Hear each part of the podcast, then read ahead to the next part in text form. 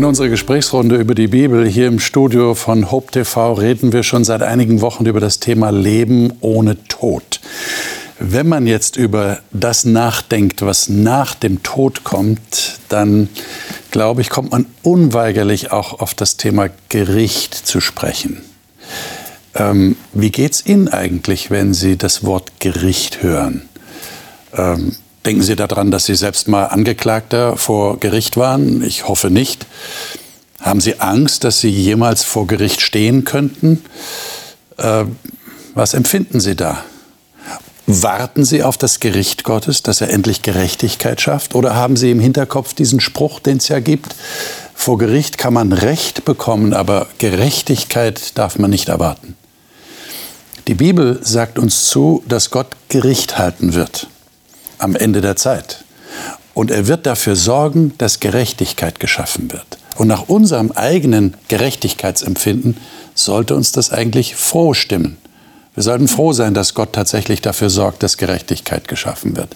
Bei all der Ungerechtigkeit, die wir in der Welt sehen und vielleicht auch in unserem eigenen Leben erleben. Wir wollen einige Texte dazu studieren und ich freue mich, dass die Gäste hier sind, dass wir darüber reden können. Ich bin schon sehr gespannt auf unser Gespräch, hoffe Sie auch. Und die sind heute meine Gäste. Kathi Godina kommt ursprünglich aus Niedersachsen und lebt mit ihrem Mann derzeit in Bayern, wo sie als Beratungspsychologin und auch als Studienbegleiterin bei den Hope-Kursen tätig ist. Sie sagt, sie suche in der Bibel nach den Aussagen, in denen Gott sich ihr vorstellt, wie er gesehen werden möchte. Manuela Wilhelm ist selbstständige Physiotherapeutin und Bereitschaftspflegemutter, die schon vielen Kindern in Not ein Zuhause gegeben hat. Sie sagt, sie möchte die Aussagen der Bibel in ihrem Leben als relevant erleben und auch umsetzen. Matthias Müller lebt als Pastor im Ruhestand in der Nähe der Nordsee. Er sagt, er sei vielen Menschen begegnet, die mit dem Glauben und der Bibel nichts anfangen können. Darum sei es ihm wichtig, dass durch sein Reden vom Glauben solche Menschen zumindest eine Chance bekommen, einen Zugang zu Gott und zur Bibel zu finden. Johannes Krasser macht nach seinem BWL-Studium noch einen Master in Innovationsmanagement und leitet die Jugend- und Pfadfinderarbeit seiner Freikirche in Österreich. Er sagt, er verbringe gerne Zeit mit seinen zehn Nichten und Neffen und sei froh, dass Gott die Konstante in seinem Leben ist. Ich freue mich auf das Gespräch mit euch und lade euch ein, dass wir einen Text aufschlagen, der eigentlich zu den klassischen Texten gehört, wenn es um das Thema Gericht geht. Und zwar in dem Buch Daniel im Alten Testament. Ein Buch, das Prophetie, aber auch Weisheit enthält. Und im Kapitel 7, da bekommt der Daniel eine Vision über das, was auf der Erde geschehen wird in der Zukunft, aber er darf auch einen Blick in den Himmel tun. Und das wollen wir mal lesen, das ist sehr interessant. Und zwar die Verse 9 bis 14. Der ganze Abschnitt ist bis Vers 22. Den Vers 22 werden wir dann auch noch lesen, aber jetzt zunächst mal 9 bis 14 einschließlich. Wer von euch mag das lesen? Und bitte sagt dann dazu, aus welcher Übersetzung ihr lest. Ich lese aus der Schlachterübersetzung. Mhm. Ich schaute, bis Throne aufgestellt wurden und ein Hochbetagter sich setzte. Sein Gewand war schneeweiß und das Haar seines Hauptes wie reine Wolle. Sein Thron waren Feuerflammen und dessen Räder ein brennendes Feuer. Ein Feuerstrom ergoss sich und ging von ihm aus. Tausendmal Tausende dienten ihm und zehntausendmal Zehntausende standen vor ihm. Das Gericht setzte sich und die Bücher wurden geöffnet. Ich sah fortwährend hin wegen des Lärms der hochfahrenden Reden, die das Horn führte. Ich sah zu, bis das Tier getötet und sein Leib umgebracht und einem brennenden Feuer ausgeliefert wurde. Auch die Herrschaft der anderen Tiere verging und ihre Lebensdauer wurde ihnen auf Zeit und Stunde bestimmt. Ich sah in den Nachtgesichten und siehe, es kam einer mit den Wolken des Himmels, gleich einem Sohn des Menschen. Und er gelangte bis zu dem Hochbetagten und wurde vor ihn gebracht. Und ihm wurde Herrschaft, Ehre und Königtum verliehen, und alle Völker, Stämme und Sprachen dienten ihm. Seine Herrschaft ist eine ewige Herrschaft, die nicht vergeht, und sein Königtum wird nie zugrunde gehen. Mhm. Und dann lesen wir noch die Verse 21 und 22. Ich lese mal nach mhm. Luther. Und ich sah das Horn kämpfen gegen die Heiligen, und es behielt den Sieg über sie. Bis der kam, der uralt war und Recht schaffte den Heiligen des Höchsten, und bis in die Zeit kam, dass die Heiligen das Reich empfingen. Hm. Liebe Zuschauer, Sie haben jetzt vielleicht äh, wenig Ahnung, worum es hier eigentlich geht in Kapitel 7. Vielleicht kann ich das kurz erläutern. Äh, wie gesagt, Daniel sieht hier eine Vision und er sieht Tiere aus dem Meer steigen, die weltliche, irdische Mächte darstellen. Das wird klar dann auch in der Auslegung, die später kommt. Da wird es eindeutig geklärt. Das ist nicht Spekulation von mir, sondern das sagt die Bibel. Und dann kommt eine besondere Macht nach dem vierten Tier, die das kleine Horn genannt wird. Und Hörner in der prophetischen Symbolsprache sind eben auch Mächte, irdische Mächte. Und dieses kleine Horn, ähm, das hat eine ganz besondere Funktion, die es selber wahrnehmen will. Und, das, und dieses kleine Horn richtet sich auch gegen die Heiligen des Höchsten, also gegen die Menschen, die auf der Seite Gottes stehen. Und jetzt kommt ein Gericht und die Bücher werden geöffnet und wir haben gerade gelesen, das Gericht war für die Heiligen des Höchsten. Luther übersetzt es so, Recht schaffte den Heiligen des Höchsten, Vers 22. Jetzt die Frage an euch hier im Studio. Äh, was genau ist das für ein Gericht? Wie lest ihr diesen Text? Was hat es damit auf sich? Na, ich finde schon mal interessant, dass, äh, hier heißt es ja, Bücher wurden geöffnet. Das heißt also, das ist mit diesem Gericht verbunden, was ich eigentlich normalerweise mit dem Gericht auch erwarte, dass es eine Art Bestands- oder Beweisaufnahme gibt. Okay.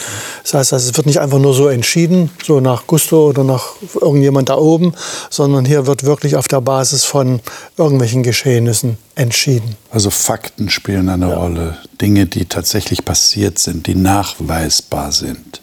Also es wird nicht einfach so entschieden aus dem Bauch heraus, sagen wir mal. Ja, und dass die Bücher natürlich Symbole sind, ist klar. Ja. Gott braucht keine Bücher. Braucht keine Bücher wie wir. Ja. Aber es wird deutlich, was gemeint ist. Ich denke das auch. Ähm, zum einen ähm, hat man hier, ich denke, das merkt man schon äh, auf Basis der Situation und auf ähm, Grund des Bildes, das hier gezeichnet wird.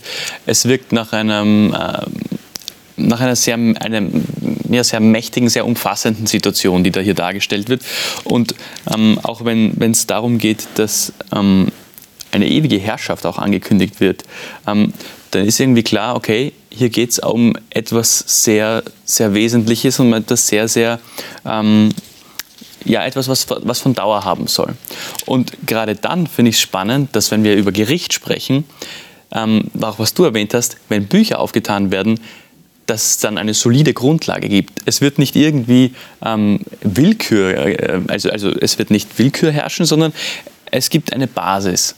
Und ähm, ich denke, auch wenn wir uns jetzt das äh, nach, ins Heute übertragen, auch wir, wenn wir ähm, an unser Rechtssystem, wir leben alle in einem Rechtsstaat irgendwo und auch wir brauchen Basis für die Entscheidungen. Also im, im deutschsprachigen Raum ähm, ist es ja auch so, dass man Grundsätze der Rechtsordnung hat und Grundsätze der Verfahren hat. Und ähm, die geben einem Sicherheit. Okay. Und so gibt auch mir das hier Sicherheit, dass ich sage, okay, dieses Gericht, ähm, hier geht es mit Ferndingen zu. Aber die Frage wäre ja jetzt ganz konkret, wer oder was wird denn da untersucht? Also wenn jetzt Bücher aufgetan werden, und du hast gesagt, Matthias, es ist ein Bild, okay, aber es geht um, um Dinge, die aufgezeichnet worden sind, in welcher Form auch immer. Aber das sind Dinge, die nachweisbar sind. Wer oder was wird denn da jetzt überprüft, sage ich jetzt mal, im Sinne eines Gerichtes, wo entschieden wird? Was würdet ihr sagen? Verschiedene Dinge sind möglich. Ja. Ähm, es könnte um Menschen gehen, ja. die auf der Erde hier leben oder gelebt haben. Mhm. Ähm, es könnte auch darum gehen, ähm, ja, zu bewerten, will ich mal sagen, wie denn das Regiment Gottes mhm. funktioniert hat in der Geschichte. Ja, weil es ja da auch Hinterfragungen gibt und sagen, ist das gerecht? Also wenn es einen Gott gibt, ist es gerecht, was er macht. Und wenn jetzt hier so die Dinge mal auf den Tisch gelegt werden, dann kann man das sehen. Jetzt steht ja in Vers 21, was macht ihr damit mit diesen beiden Versen? Ich sah, wie dieses Horn gegen die Heiligen Krieg führte und sie besiegte und bis dann der alt an Tagen war, kam, ist ja offensichtlich ein, ein, eine Beschreibung für Gott, und das Gericht den Heiligen des Höchstens gegeben wurde oder, wie ich eben äh, schon zitiert habe von Luther, Recht schaffte den Heiligen des Höchsten. Was genau ist denn da los? Also es ist wohl offensichtlich so, nachdem er auch in Vers 21 steht, lange siegreiche Angriffe gegen das heilige Volk ja. führte, es ist wohl offensichtlich so, dass hier eine Macht da ist, ähm, die die Heiligen, in dem Fall, ähm, wenn wir das jetzt äh, anders übertragen, die Gläubigen, ähm, das heilige Volk in eine Ecke zwängen. Und es ist wohl so, dass dieses Gericht ähm, Recht schafft. Diese Formulierung würde ja nicht da stehen, wenn es jetzt irgendwie darum geht, also wenn ich Angeklagter bin, dann erwarte ich, naja, dass eher der anderen Person Recht geschaffen wird. Es ist wohl offensichtlich so, dass dieses Gericht etwas ist, was erwartet wird ähm, und wo etwas zu Ende geht, was schlecht ist. Das Schlechte hat irgendwo, das, das, das kommt hier zu einem Ende. Und Recht geschaffen wird, indem, ähm, indem diese ähm, ihr Recht bekommen, auch die Heiligen, die Gläubigen. Das heißt, schließt sich hier irgendwo ein Kreis? Wir haben doch in den Sendungen am Anfang dieses Themenzyklus über diesen Gegenspieler Gottes geredet, der ja offensichtlich dafür sorgt, dass die Menschen nicht mehr im Paradies sein können. Und er ist gegen sie. Und hier haben wir auch eine Macht, die ja irgendwo offensichtlich genauso gegen die Menschen ist, die auf Gottes Seite sein wollen. Und dieses Gericht sorgt dafür, dass diese Macht keine Macht mehr hat und dass die Heiligen des Höchsten, wie sie hier bezeichnet werden, Recht bekommen, also verteidigt werden. Sehe ich das richtig vom Text her? Ja, für mich kommt eigentlich ziemlich klar raus, das kleine Horn bläst da seine Rede los. Ja. Aber es gibt jemand, der auf der Seite derer steht, die Recht haben. Ja, also das wird bewiesen, das wird analysiert und dann stehen sie nicht mehr alleine da. Also sie kämpfen nicht gegen das Horn alleine, sondern es gibt jemand, der für sie einerseits der Menschensohn, andererseits der Uralte. Sie haben Leute auf ihrer Seite. Sie müssen nicht alleine stehen. Okay. Es geht vielleicht auch dabei nicht nur darum, dass sie Recht haben, sondern sie werden ja als Heilige bezeichnet. Das heißt, sie haben einen bestimmten Status. Mhm. Das, ist, das sagt ja auch etwas. Das ist eine Gruppe, die einen Status hat. Und die Bibel beschreibt uns an anderen Stellen, dass das die Menschen sind, die zu Gott gehören. Okay. Ja, die, wenn wir jetzt das Neue Testament dazu nehmen, die die Erlösung durch Jesus Christus angenommen haben, werden tatsächlich als Heilige bezeichnet. Ich finde das ganz wichtig klarzustellen, sonst können wir nicht verstehen, äh, gut, das sind jetzt die Heiligen, das sind jetzt vielleicht Maria und irgendwelche Heiligen, ja, aber die sind gar nicht gemeint, sondern heilig sind tatsächlich die, die auf dieser Seite dessen stehen, der dann hier eingeführt wird unten. Und, und der Richter ist hier gleichzeitig der Verteidiger, oder? So kommt es mir jedenfalls vor. Wir haben ja gerade gelesen, der Menschensohn bekommt das Gericht, übertragen bekommt die Herrschaft. Da, da weil du gerade vom Kreis, vom Kreisschließen sprachst, ja. ich finde, ich schließt sich hier auch nochmal ein anderer Kreis. Weil okay. Wir haben ja von dem Gegenspieler Gottes gesprochen. Jetzt ist hier Menschensohn und man überlegt ja, bitteschön, wieso Menschensohn und bei Gott irgendwo. Aber das ist ein Titel, den Jesus zu seiner Zeit seinen äh, Zeitgenossen gegenüber für sich in Anspruch genommen hat. Hat ihm auch Ärger eingebracht, weil sie sagten, du, du setzt dich ja Gott gleich. Aber das war Jesu feste Überzeugung und seine, seine Sendungsgewissheit. Ich bin dieser Menschensohn. Und ähm, wenn, wenn er jetzt hier auftaucht, als jemand, von dem wir ja wissen, dass er für uns ist, dann kriegt dieses Gericht eben nochmal so einen ganz anderen Dreh. Es geht dann nicht, nicht nur um, um irgendwas, sondern um das, was der Menschensohn, also Jesus, auf der Erde angestrebt und auch erreicht hat.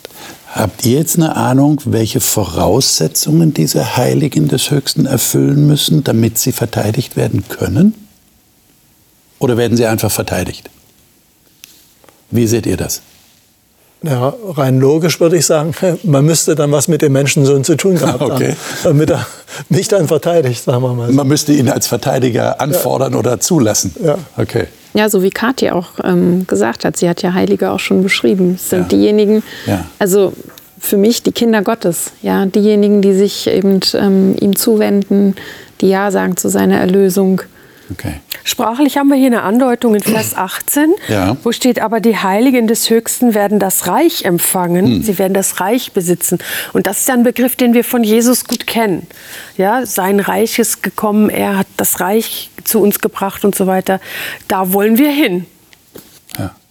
Ich finde aber nebenbei gesagt auch ganz spannend, äh, dass hier der Thron Gottes beschrieben wird. Mhm. Und dass hier vielleicht auch so ein bisschen das Bild herkommt, was so allgemein ist. Gott ist der Alte mit dem weißen Bart. Ja, das, das ist ja so eine Vorstellung, die mhm. von Gott äh, vorhanden ist. Aber wenn wir es genau lesen, dann sehen wir, es ist ja nur so eine das ist der Versuch vom Daniel, Gott zu beschreiben in einer unbeschreiblichen ja. Ansicht. Ja. Er sagt, der Thron ist wie Feuerflammen und so. Er, ihm fehlen die Worte. Das ist schon eine sehr beeindruckende Szene. Ja, und ich finde es auch so schön, dass hier geschrieben wird, vor diesem Thron, da dienen Tausende mal Zehntausende. Ja. Das ist unglaublich beeindruckend. Und deswegen finde ich auch dieses Gericht, das ist schon etwas, was auch eine große Portion Respekt abverlangt. Also ich, ich hänge jetzt noch ein bisschen an den Heiligen, äh, äh, verzeiht mir. Äh, ähm, ich habe jetzt rausgehört, ihr identifiziert euch mit diesen Heiligen. Ihr sagt, das sind die, die zu Gott gehören. Ich gehe mal davon aus, ihr wollt auch zu Gott gehören. Also ihr seid die Heiligen des Höchsten, sage ich jetzt einfach mal so. Habt ihr irgendwie Angst, vor diesem Gericht, das da stattfindet? Oder seid ihr zuversichtlich und sicher, dass dieser Menschensohn, du hast ihn gerade erwähnt, euch verteidigt? Ich habe keine Angst. Ich denke, dass, ähm, das ist auch das Spannende. Hier insbesondere ähm, in dem, diesem Vers 21. Ich finde das so spannend, dass da steht, dass es so lange siegreiche Angriffe gegen das heilige Volk führte. Ich weiß nicht, wie es euch geht, aber also ich verliere ja nicht gern. Also ich bin jetzt kein wahnsinnig schlechter Verlierer, möchte ich schon kurz sagen. ähm, aber grundsätzlich ähm, verlieren wir nicht gerne. Und wenn wir jetzt sagen, es, ähm, um äh, auch nochmal auf diesen Kreislauf zurückzukommen, wenn wir sagen, es gibt einen Gegenspieler und er schafft es immer wieder, dass wir das Gefühl haben zu verlieren oder ähm, dass wir den Eindruck haben, wir sind unterlegen. Und dieses Gericht führt dazu, dass sich das wendet, wovor soll ich dann Angst haben? Okay. Und dass wir Heilige sagen, das haben wir ja uns ja jetzt nicht gerade ausgedacht und gesagt, ja, wollen wir mal die Heiligen des Höchsten sein, sondern das ist ja ein Begriff oder ein Titel, den, der im Neuen Testament immer wieder auf die Gläubigen in den Gemeinden generell angewendet wird. Also wir haben uns das nicht einfach nur so erobert und, und wollten das gerne sein, ja, ja. sondern das ist schon üblich in der Bibel dass, und dass man sich als Gläubiger damit ja. identifiziert. Ja, ich finde es schon wichtig, dass, dass ihr sagt, äh, ihr, ihr, seid da zuversichtlich und ihr seid da sicher, weil ich, ich hänge noch so ein bisschen an diesem Gedanken, so, so, ich nehme jetzt mal das Bild vom menschlichen Gericht, irdischen Gericht. Ja, der Verteidiger sagt zum Angeklagten, haben Sie mir alles gesagt? Haben Sie mir die Wahrheit gesagt. Das Sonst kann ich Sie nicht verteidigen. Wollen die gar nicht unbedingt wissen. ja, aber ich würde das schon noch mal vertiefen, weil ich glaube, dass hier Angst wirklich ein Begriff ist, der ist, äh, das ist die Realität. Wir hätten Angst in dieser Thronsituation, ja. wenn wir da alleine stünden. Deshalb würde ich wirklich für mich sagen, hier steht Angst versus Vertrauen. Ja. Und das ist etwas, was wächst. Auch mit meiner Beziehung zu Jesus wächst. Das heißt, es, es, es mag durchaus Situationen geben, wo ich vielleicht auch selbst in meinem Leben spüre, es läuft fast nicht rund. Ich bin nicht so ganz bei ihm. Ich mache vielleicht was, es hat sich vielleicht was eingeschlichen, was, wovon ich weiß, dass Gott das nicht gefällt. Und da, glaube ich, wächst automatisch das andere Gefühl mit, nämlich diese Furcht. Ja? Und das ist so etwas, was wir wirklich durch Vertrauen üben. Wir, wir leben mit Jesus, wir wachsen im Vertrauen und dann habe ich tatsächlich keine Angst. Ich habe auch keine Angst. Das heißt, wir können festhalten, das ist eine gute Nachricht. Das, dieses Gericht ist eine gute Nachricht. Ja. Für alle, die auf in, der Seite Gottes stehen. In der Tiefe würde ich sagen, ja. Aber es gibt garantiert Situationen, wo ich mir dessen gerade mal nicht bewusst bin und ähm, wo mich das durchaus in Unruhe auch versetzen kann, weil es wird nicht immer nur schön sein.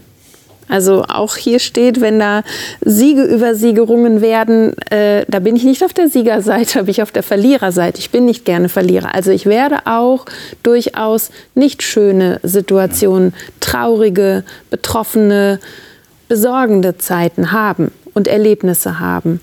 Aber diese Grundstimmung, die ist mir zugesprochen und die ist mir zugesagt. Und das ist das, was mich ähm, ja, tragen kann durch okay. diese Zeit. Danke. Ich finde noch einen anderen Aspekt interessant oder wichtig. Wir haben in einer der früheren Sendungen einen Text gelesen, das war, glaube ich, im, im Johannes, wo Jesus sagt, dass er zum Vater geht mhm. und wir keine Angst haben sollen, sondern er bereitet da Wohnungen ja, genau. vor. Ja, und das wäre jetzt hier die Szene so quasi, wo er ankommt. Ja, er sagt, da sagt er, ich gehe und hier lesen wir, ich komm, er kommt an. Ja. Das heißt also, das hat schon alles Hand und Fuß und passt zusammen. Und das, finde ich, gibt auch ein Stückchen ähm, Beruhigung. Also da, da, fliegen nicht einzelne Teile rum, sondern das gehört zu einem großen Ganzen. Ja. Und auch diese Gerichtsszene ist ja auch ganz schön komplex, wenn man noch weiter natürlich, tiefer eindringt. Natürlich, das können, das wir, jetzt können wir, jetzt leider der Zeit halber nicht tun, das ist klar. Äh, gehen wir mal zu einem, äh, zwei Texten im, im Neuen Testament, 2. Petrus 2, und da kommen wir dann schon drauf, aha, also Gericht ist vielleicht auch in verschiedenen Phasen zu sehen. Also das ist jetzt diese Phase, wo geprüft wird, wo verteidigt wird, wo böse Mächte auch in ihre Schranken gewiesen werden. Das haben wir gerade in Daniel 7 gelesen. Aber jetzt in 2. Petrus ähm, geht es noch einen Schritt weiter, würde ich sagen. Ähm, lesen wir mal die Verse 4 bis 9 in 2. Petrus 2. Ich lese das, 9. Ich lese das aus der Neues Leben Übersetzung. Bitte. Denn Gott hat nicht einmal die Engel verschont, als sie sündigten, sondern sie bis zum Tag des Gerichts in die Hölle geworfen, in düstere Höhlen und in völlige Finsternis. Auch die frühere Welt hat er nicht verschont, mit Ausnahme von Noah und den sieben Mitgliedern seiner Familie. Noah hatte die Welt vor dem gerechten Gericht Gottes gewarnt. Dann vernichtete Gott die Welt durch eine gewaltige Flut und alle gottlosen Menschen kamen darin um. Später legte er die Städte Sodom und Gomorra in Schutt und Asche und vertilgte sie vom Erdboden. Damit gab er ein Beispiel, wie es Menschen ergehen wird, die künftig gottlos leben. Doch gleichzeitig rettete er Gott, rettete er Gott Lot aus Sodom, weil Lot ein gerechter Mann war, der unter dem ausschweifenden Leben der gesetzlosen Menschen um ihn herum leiden musste. Ja, Lot war ein gerechter Mann, den all das Schlechte, das er Tag für Tag zu hören und zu sehen bekam, quälte. Ihr seht also, dass der Herr weiß, wie er die gottesfürchtigen Menschen aus der Versuchung rettet, während er die Ungerechten bis zum Tag des Gerichts festhält, um sie zu bestrafen. Okay. Und dann lesen wir noch 2. Petrus 3 dazu, also nur ein Kapitel weiter, und da die Verse 10 bis 13.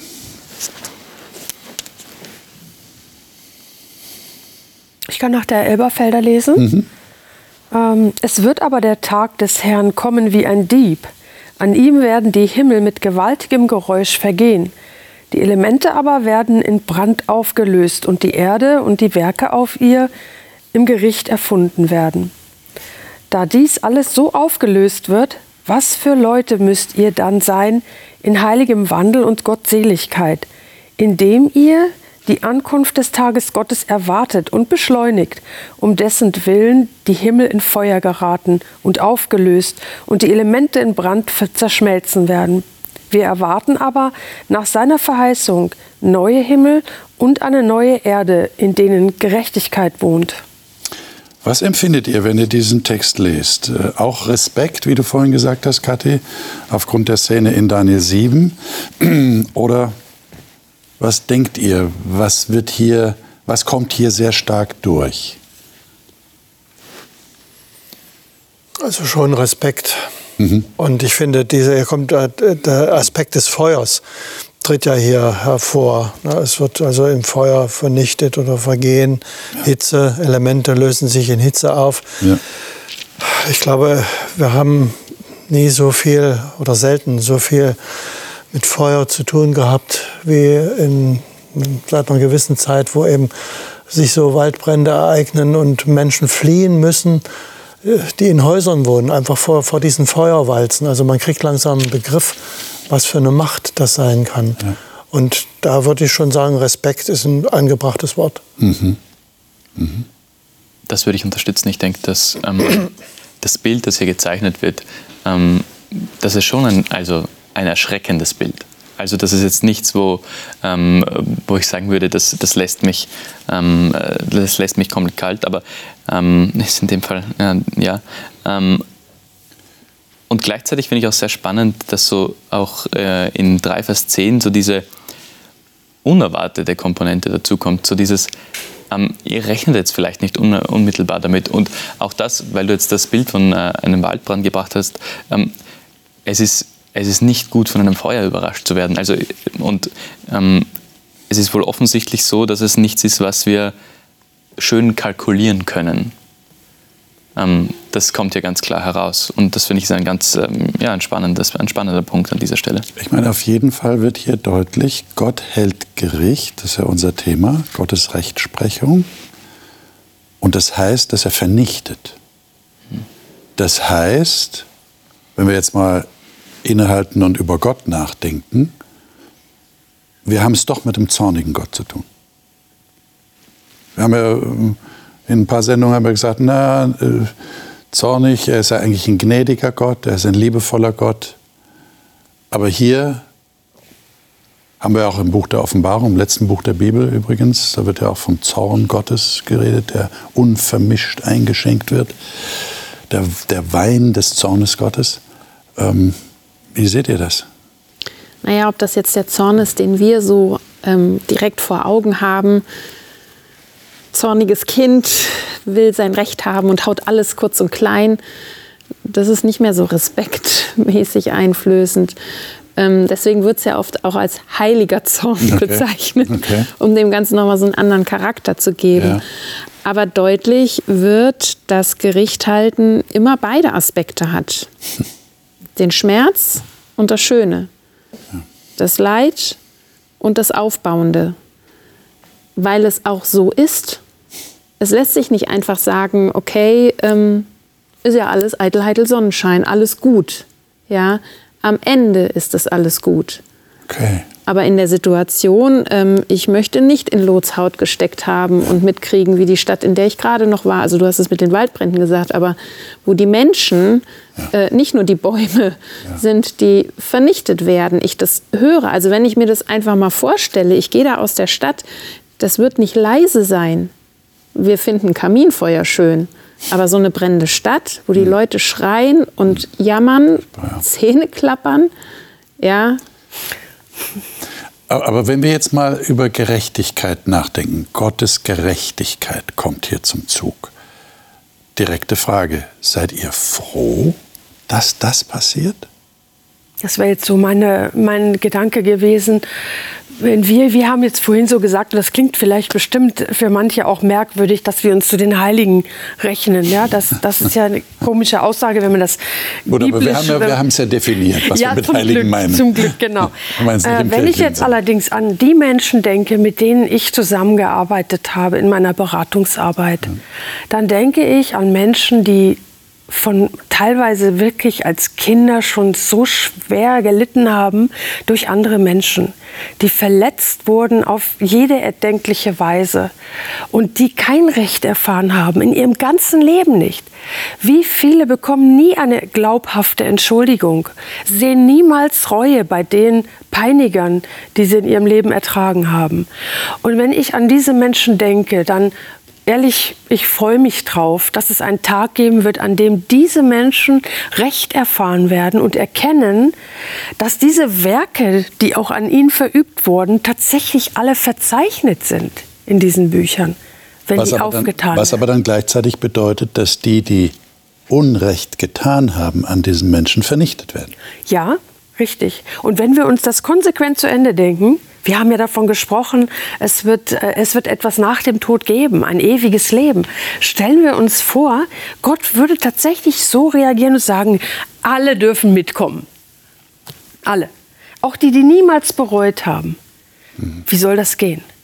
Wie soll das Mädchen, wie soll der Junge, der von seinem Vater zu gnadenlos zusammengeprügelt wurde, die Vorstellung schön finden, in ein Reich zu kommen, wo er mit dem Menschen, der das nicht bereut, bis zu seinem Ende zusammenleben müsste?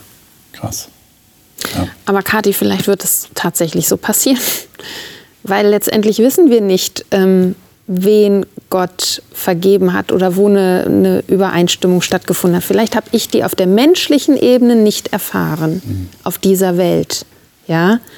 Aber das ist für mich eben das Besondere, wenn es passiert, dass auf der neuen Erde jemand mir gegenüber sein wird, wo ich glaube, der hat so Unrecht an mir getan dass Gott dabei steht und dazwischen steht und das heil werden wird. Das ist für mich das, was neue Erde ausmacht. Das ist das, was für mich Gericht ausmacht. Dass es nämlich anders ist als diese menschlichen Gerichte. Ich habe mit den Bereitschaftswege-Kindern einige Gerichtssituationen erlebt, wo man nachher nicht rausgehen konnte und sagen konnte, ähm, da ist jetzt wirklich gerecht geschehen. Ja, das ist für das Kind gut ausgegangen. Definitiv nein. Aber meine Hoffnung ist, dass da eben das bei Gott der große Unterschied ist. Wir werden schwere Situationen erleben und wir werden durch schwere Situationen gehen. Ich würde es auch nicht ertragen können, wenn ich wüsste, es gäbe nicht nachher auch diese Lösung in meinem Herzen. Gott wird mir dabei helfen, dass ich dann auch diese ja, diese Ruhe, zunächst, diese Vergebung zu kriegen. Zunächst sieht das der Mensch nicht. Ja. Wir sind noch ja, nicht im Gericht. Wir stehen nicht in der Gerichtssituation. Ja. Wenn der Mensch später vor Gott steht, mit seinem Peiniger, sagen wir mal so, und Gott sagt ihm dann, du, der hat tatsächlich noch bereut ich zeig dir und ich sag's dir, er hat's wirklich bereut. Dann ist es eine andere Situation und wunderbar, herrlich. Äh, dann freuen wir uns, dass jemand gerettet wurde aus seiner Sünde, ja. Aber so weit denke ich nicht. Ich möchte zunächst mal an die denken, die das hier nicht erleben. Hm. Für, wie wichtig ist für die das? Unsere Sendezeit schreitet voran. Ich würde das gern noch weiter mit euch vertiefen, aber Vielleicht. ich hätte gern noch eine Geschichte, die Jesus erzählt hat. Und zwar hat Jesus eine Geschichte erzählt, wo er schildert, wie in der Zukunft er selber, der Menschensohn, haben wir vorhin erwähnt, das ist die Bezeichnung für ihn, wie er Gericht hält. Das ist in Matthäus 25. Wir haben leider nicht die Zeit, dieses diese lange Geschichte zu lesen. Sie ist auch relativ bekannt. Äh, liebe Zuschauer, Sie werden sie wahrscheinlich auch schon mal gehört haben oder gelesen haben, Matthäus 25. Da heißt es ja am Anfang, wenn der Sohn des Menschen kommen wird in seiner Herrlichkeit und alle Engel mit ihm, dann wird er auf seinem Thron der Herrlichkeit sitzen. Also wir haben eine ähnliche Situation wie in Daniel 7. Und vor ihm werden versammelt werden alle Nationen und er wird sie voneinander scheiden, wie der Hirte die Schafe von den Böcken scheidet. Und dann wird er zu denen zu seiner Rechten, zu den Schafen sagen, was ihr getan habt, einem der geringsten meiner Brüder, das habt ihr mir getan. Dann wird sogar aufgezählt. Ja? Äh, ihr habt mir zu essen gegeben, als ich hungrig war, habt mir zu trinken gegeben, als ich durstig war. Ihr habt mich besucht, als ich krank war, als ich im Gefängnis war und so weiter. Ihr habt mich gekleidet, als ich nackt war. Und zu den anderen sagt er dann, also zu den Böcken, ihr habt das alles nicht getan. Ja, und deshalb heißt es am Ende hier, diese werden hingehen zur ewigen Strafe, Vers 46, die Gerechten aber in das ewige Leben. Was macht ihr mit, diesem, mit dieser Geschichte, die Jesus erzählt hat? Was sind die Kriterien dafür, am Ende auf der richtigen Seite zu stehen? Ihr habt vorhin gesagt, ja, wenn ich auf der Seite Gottes stehe, wenn ich zu ihm gehöre, dann bin ich ein Heiliger des Höchsten. Aber hier wird es ja noch ein bisschen konkretisiert. Was heißt denn das? Wenn ich also in meinem Leben gute Werke getan habe an so und so vielen Leuten, wenn ich so und so viele Pflegekinder versorgt habe, in deinem Fall, Manuela, dann bin ich auf der richtigen Seite? Oder wie ist das zu verstehen? Also auf jeden Fall ist es nicht berechnend. Das okay. wird nicht funktionieren. Okay. Ja, wir waren auf, dem, äh, auf einem Kongress gewesen, da ging es um Connected sein, connected mit Gott zu sein. Das ist, glaube ich, der entscheidende Punkt, dass ich mit Gott verbunden bin. Und dann werden sich andere Dinge ergeben, weil ich werde auch an manchem vorbeigehen, der meine Hilfe braucht und werde sie nicht getan haben. Okay. Also ich werde nicht immer derjenige sein, der über dem Boden schwebt und nur allen Gutes tut.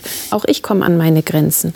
Und das ist bei dem einen früher, bei dem anderen später. Darum geht es nicht aufzuzählen, ich habe das alles schon gemacht, sondern Dieses Verbundensein mit Gott, mit den Menschen, das ist der Punkt. Okay. Ich finde es schön, dass Jesus so aus dem Leben kommt, das, ist so das echte Leben. Im Grunde erzählt er ja von sich. Ich meine, schon als Kind, kleines Kind, Jesuskind, ist auf der Flucht gewesen, hm. hat Vertreibung erlebt, in Lebensgefahr gewesen, war darauf angewiesen, dass andere ihm helfen. Das hat er selber durch und äh, schildert das jetzt äh, so übertragen als Appell praktisch an uns. Und man steht ja äh, in der Realität oft genug äh, vor der Frage, ja, was mache ich denn jetzt, wenn der Bettler auf dem Frankfurter Bahnhof kommt und schon so und so viele Leute angesprochen hat und mich jetzt auch noch anspricht und ich auf der nächsten Fahrt, wo ich wieder komme, kommt er wieder. Und es hat sich nichts geändert in einer Situation. Bin ich dann verpflichtet, äh, jetzt immer dazu geben und zu handeln? Und wenn nicht, dann falle ich jetzt hier raus. Es ist ja schon eine praktische Frage, mit der man zu tun hat und die man entscheiden muss. Ja. Ich denke, wenn wir ähm, diesen Text lesen und, und den Eindruck haben, ähm, also Jesus bringt hier dieses Beispiel, was ihr den Geringsten tut, ähm, und das habt ihr für mich getan. Ich glaube, wenn wir dazu übergehen und ähm, das Verständnis entwickeln, eben, ich muss äh, bei, jeden, äh, bei jeder Person, ähm, die bettelt, ich muss für jede dieser Personen da sein. Ich muss für alle diese Leute da sein.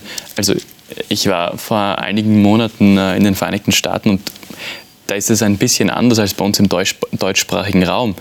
Da sind die Städte voll, und damit meine ich wirklich voll, von Personen, die kein Dach über dem Kopf haben.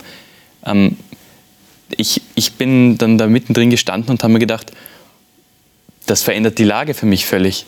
Also es ist für mich jetzt vielleicht nicht schwer, ich bin aus Wien, dort mit, mit jemandem immer wieder zu kommunizieren und mit dem ein gutes Wort zu sprechen, wo ich weiß, der äh, lebt irgendwo auf der Straße. Aber, aber dort, womit soll ich denn anfangen? Ähm, ich glaube, dass wir hier nicht dazu übergehen dürfen, und ich denke, das ist auch nicht ähm, äh, konkludent mit dem Rest der, der, von dem, was die Bibel uns dazu sagt, ähm, dass wir uns in irgendeiner Form verdienen können, ins Himmelreich zu kommen, ähm, sondern es geht hier vielmehr darum, dass aus der Folge der Verbindung mit Jesus, du hast gesagt, connected sein, verbunden sein, ähm, wir auch ähm, Verhaltensweisen annehmen, die er uns schenken kann. Und ich würde vielleicht äh, jetzt mal als Theologe einen kleinen Tipp geben, vielleicht geht es auch gar nicht nur um soziale Dienste, die wir tun, sondern vielleicht geht es um viel mehr, weil es ist interessant, wenn man das mal näher liest, dann stellt man fest, all diese Dinge, die Jesus aufzählt, haben mit Geistlichem zu tun. Das heißt, Gott möchte gerne, dass wir das weitergeben, was wir durch die Connectedness mit Jesus tatsächlich erleben, dass wir das Geschenk der Erlösung anderen nahebringen ja? und sie aus der Gefangenschaft dadurch führen und sie kleiden und so weiter. Ich würde aber gerne noch zum Schluss den Text in Johannes 5 lesen. Das ist ein ganz wichtiger Text. Ich lese mal kurz auszugsweise daraus.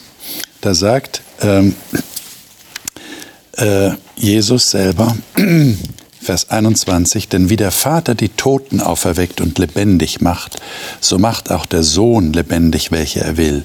Denn der Vater richtet auch niemand, sondern das ganze Gericht hat er dem Sohn gegeben, damit alle den Sohn ehren, wie sie den Vater ehren. Wer den Sohn nicht ehrt, ehrt den Vater nicht, der ihn gesandt hat.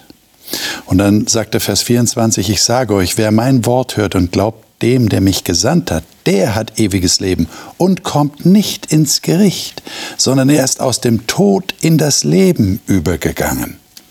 Und dann lese ich noch Vers 4, 27. Da heißt es, er, der Vater, hat ihm, dem Sohn, Vollmacht gegeben, Gericht zu halten, weil er des Menschen Sohn ist. Könnt ihr noch ganz kurz sagen, warum ist das so wichtig, dass der Sohn das Gericht hat und dann noch dazu die Information, wir kommen gar nicht ins Gericht. Wer mein Wort hört und glaubt dem, der mich gesandt hat, der hat ewiges Leben und kommt nicht ins Gericht. Was macht ihr damit?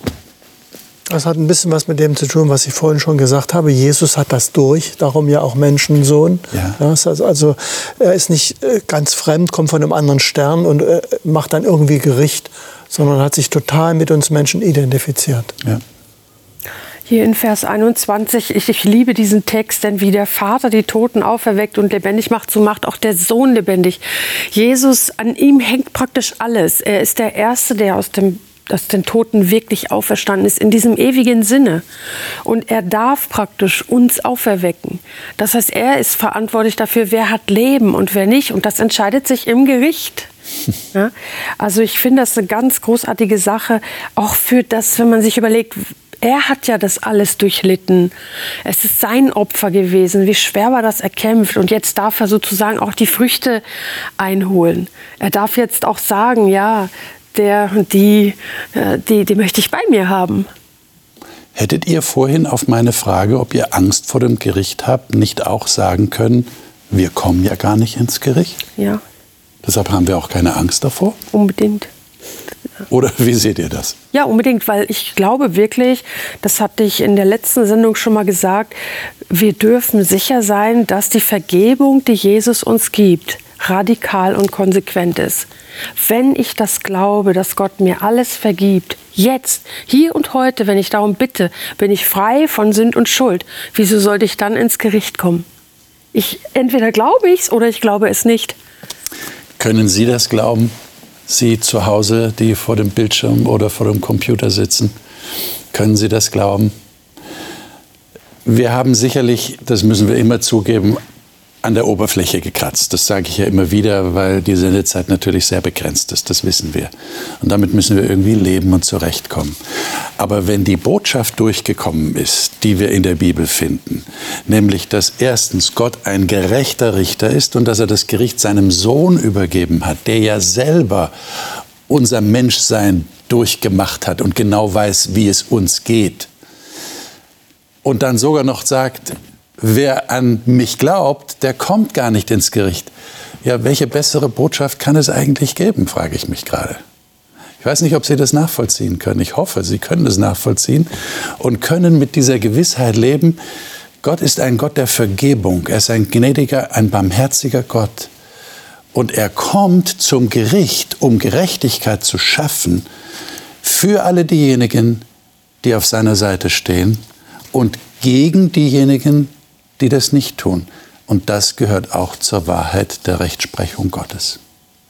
Das nächste Mal werden wir diesen Themenzyklus abschließen. Und wie könnte man ihn besser abschließen als mit der Botschaft, und das ist eine ganz kurze Zusammenfassung dessen, was die Bibel sagt, es wird wieder gut.